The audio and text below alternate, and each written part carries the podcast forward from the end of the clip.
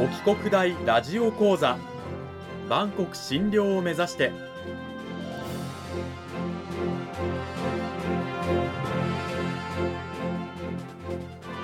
番組タイトルにある万国診療とは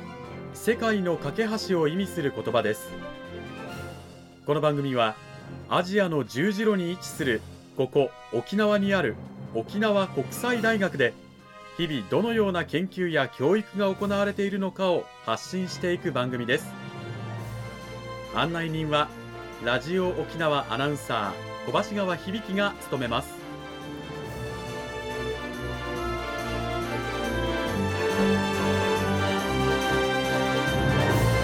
この番組は沖縄国際大学の提供でお送りします。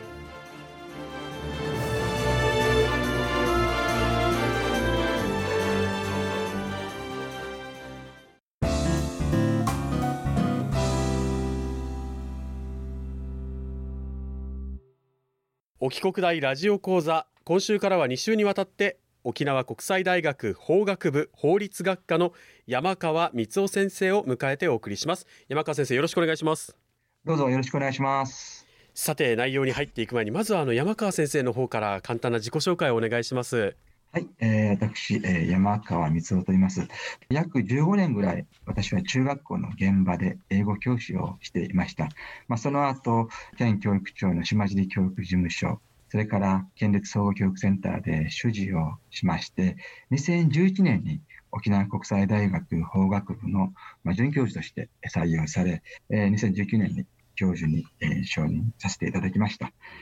私のあの専門分野なんですけども、今お話しました中学校の英語の現場で経験していますので、特に中高の英語教育、そしてあのリメディアル教育ということで、これはあの次週ちょっとお話しますけど、リメディアル教育というのをま専門にしています。それから講義では、特に大学1年生を対象とした共通英語というのを担当しています。以上です。よろしくお願いします。よろしくお願いします。そんな山川先生をお迎えして今週から2週にわたって講義タイトルは英語学習と動機づけという内容でお送りしていきます。まさに今山川先生がおっしゃられたねご自身の専門分野まあ、実際教壇にも立たれていたということでそれに関するお話なんですけれども英語学習と動機づけ、まあ、やっぱりこう学習を進めていく上で動機っていうのは非常に大事ですよね。はい、やはりあの動機がないとなかなか学習進まないわけですね。うん、動機っていうのはですね、ある行動の目標や目的というふうに言われています。うん、例えば、英語を話すようになりたいとか、なるほど。あるいは、英語の字幕なしで映画を見たいとか、まあ、そういったまあことがまあ動機になるわけですね。うん、こうまあいわゆる願いとか願望ですよね。でそれを達成するために動機づけというものが大事になってくる。はい。動機づけっていうのはですね、今お話した動機の、要するに目標や目的の強さを表しています。例えば、英語を毎日2時間勉強してるってすごいですよね。うん、これは動機づけが強いというふうになります。例えば、2つ先ほどの動機と動機づけを関連しますと、英語を話すようになりたいので、うん、私は毎日2時間英語を勉強している。となると、動機がある人として動機づけも強いということですね。うん、一方、英語を話したいけど、英語を勉強するのはあまり好きじゃないとなると、うん、動機はあるんだけれども、動機づけが弱いというふうになるわけですね。なるほど。学習する際にはこの動機づけをいかに強くするか。ということが大事なんですけど、まあまあ動機と一口に言っても例えばもうこれが好きだからとにかくやりたいっていうものとか、テストでいい点取ったらお母さんがお小遣いくれるからとかっていろんなこう動機がありますよね。そうなんですね。うん、実は今、小島さんがおっしゃったようにですね、動機には大きく分けて、3つの種類があると言われています。3つ。えー、1つ目が、はい、内発的動機っていうものですね。それは何かと言いますと、知的好奇心とか、理解欲求、それは何かを分かりたい。それから、こんなふうに自分はなりたいという向上心とか、自分の内から出てくる動機のことなんですね。はあ、これは、はい、あの、もう、溢れてくる思い、強い思いってことですよね。はい、それで私がよくあの例を出すのが、沖縄県出身のプロゴルファー、宮里愛選手なんですけど、はい、多分小橋川さんもテレビで見たことあると思うんですが、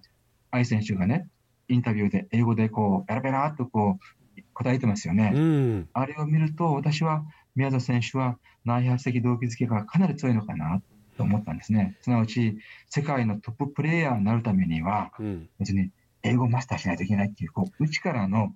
動機づけが強いのかなというふうに、あの、私は思いました。まあ、あの、あくまでも私の推測ですけどね。うん。でも、はい。あの宮里選手ほどのねやっぱこうアスリートだとこれが自分に必要だって思ったらこうそのために学ぶっていうことが当然だと考えてストイックにねいきそうですよね、それが内発的動機として、もう一つですね、えー、2番目に外発的動機っていうのもあります。はい。えーこれは何かというと、成績とか報酬とか試験とかいった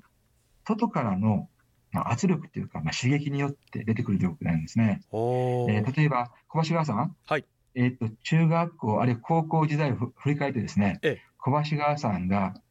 英語を勉強した動機って何ですか？えーやっぱそれはもうテストで悪い点は取りたくないのでとにかうん。くその1年で頑張りました、ですようね。ん。とか、あるいは入試とか、はいはい、ですよねうん。はい、高校入試とか大学入試とか、あるいは今テストとか、そういったことがいわゆる開発的動機になります。これが2番目のパターンですね。はいそれ3番目に複合型動機と言いまして、はい先ほどの内発的動機と外発的動機の両方が、まあ、存在する動機なわけですね。だから両方持っててもいいわけですよね。うん必ずしも一方じゃなくして、内発的動機もあれば、外発的動機もあるということに、ね、それもあり得るわけですから、うんまあ、そういうパターンを複合型動機と言います。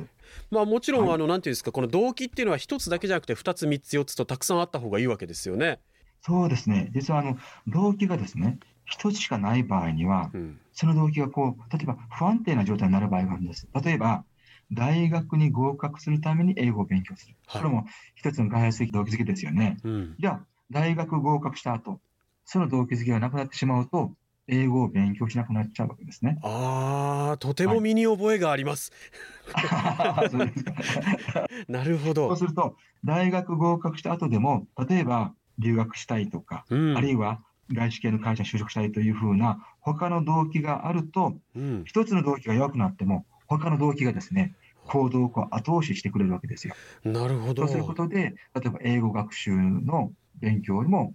継続的につながっていくということで、できればこう複数のうん。動機を持っていた方がいいかなというふうにあの思います。うん、あとはあの個人的にこう外発的な動機よりも内発的な動機の方が持続が、ね、長くそれからこそうね。強いイメージがあるんですけど、うん、一般的にそういうふうに言われてますね。あつまり内発的動機、内から出てくる動機の方が、うん。こうやはり自分で頑張るぞ、やってやるぞっていうふうな、やはり内から出てきてますので、うん持続可能っていうか、まあ、一般的にですけどね、うんあのそういうふうなことも言われています。まあ、この動機づけ、モチベーションと言い換えてもいいかもしれないですけどそうですね。上がっはい、たり下がったり、まあ、もちろん下がったりすることもあるわけですよね。そうなんですね。うん実はですね、まあ、動機づけを下げる要因っていうのが、まあ、大きくこう3つあるというふうに言われています。例えばですね、英語の場合ですけども、はい、教師に関する要因、私ももう気をつけないといけないんですけども、例えば教師の性格とか熱意とか、うん。まあ、指導方法といった、まあ、教師に関する要因が一つですね。うん。もう一つは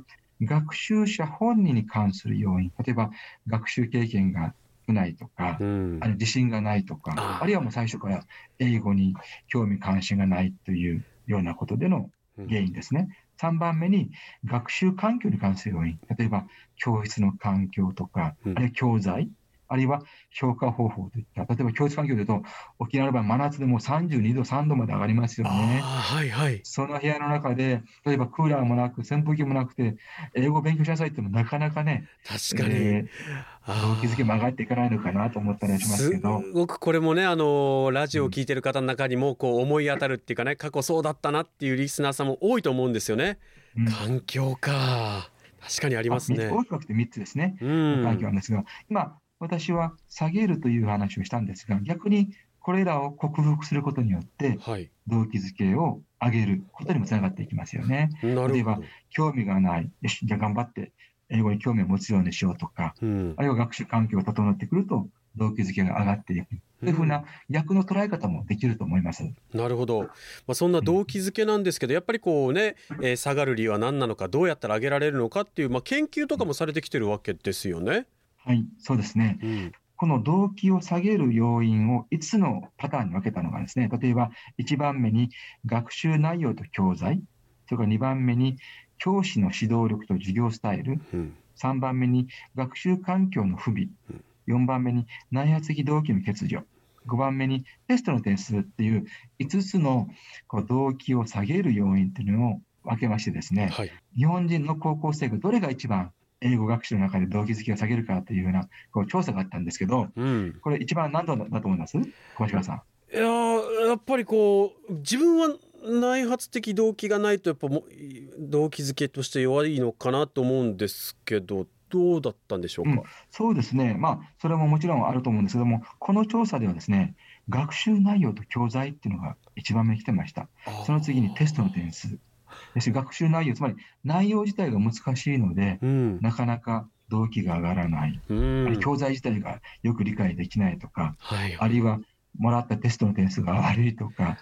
いうのが、まあ、あのその時の日本人の高校生、これはもちろんその学校での調査ですので、うん、一般的なこと、すべてそうだとは言えませんけどね、うん、まあ、そういった調査もあります。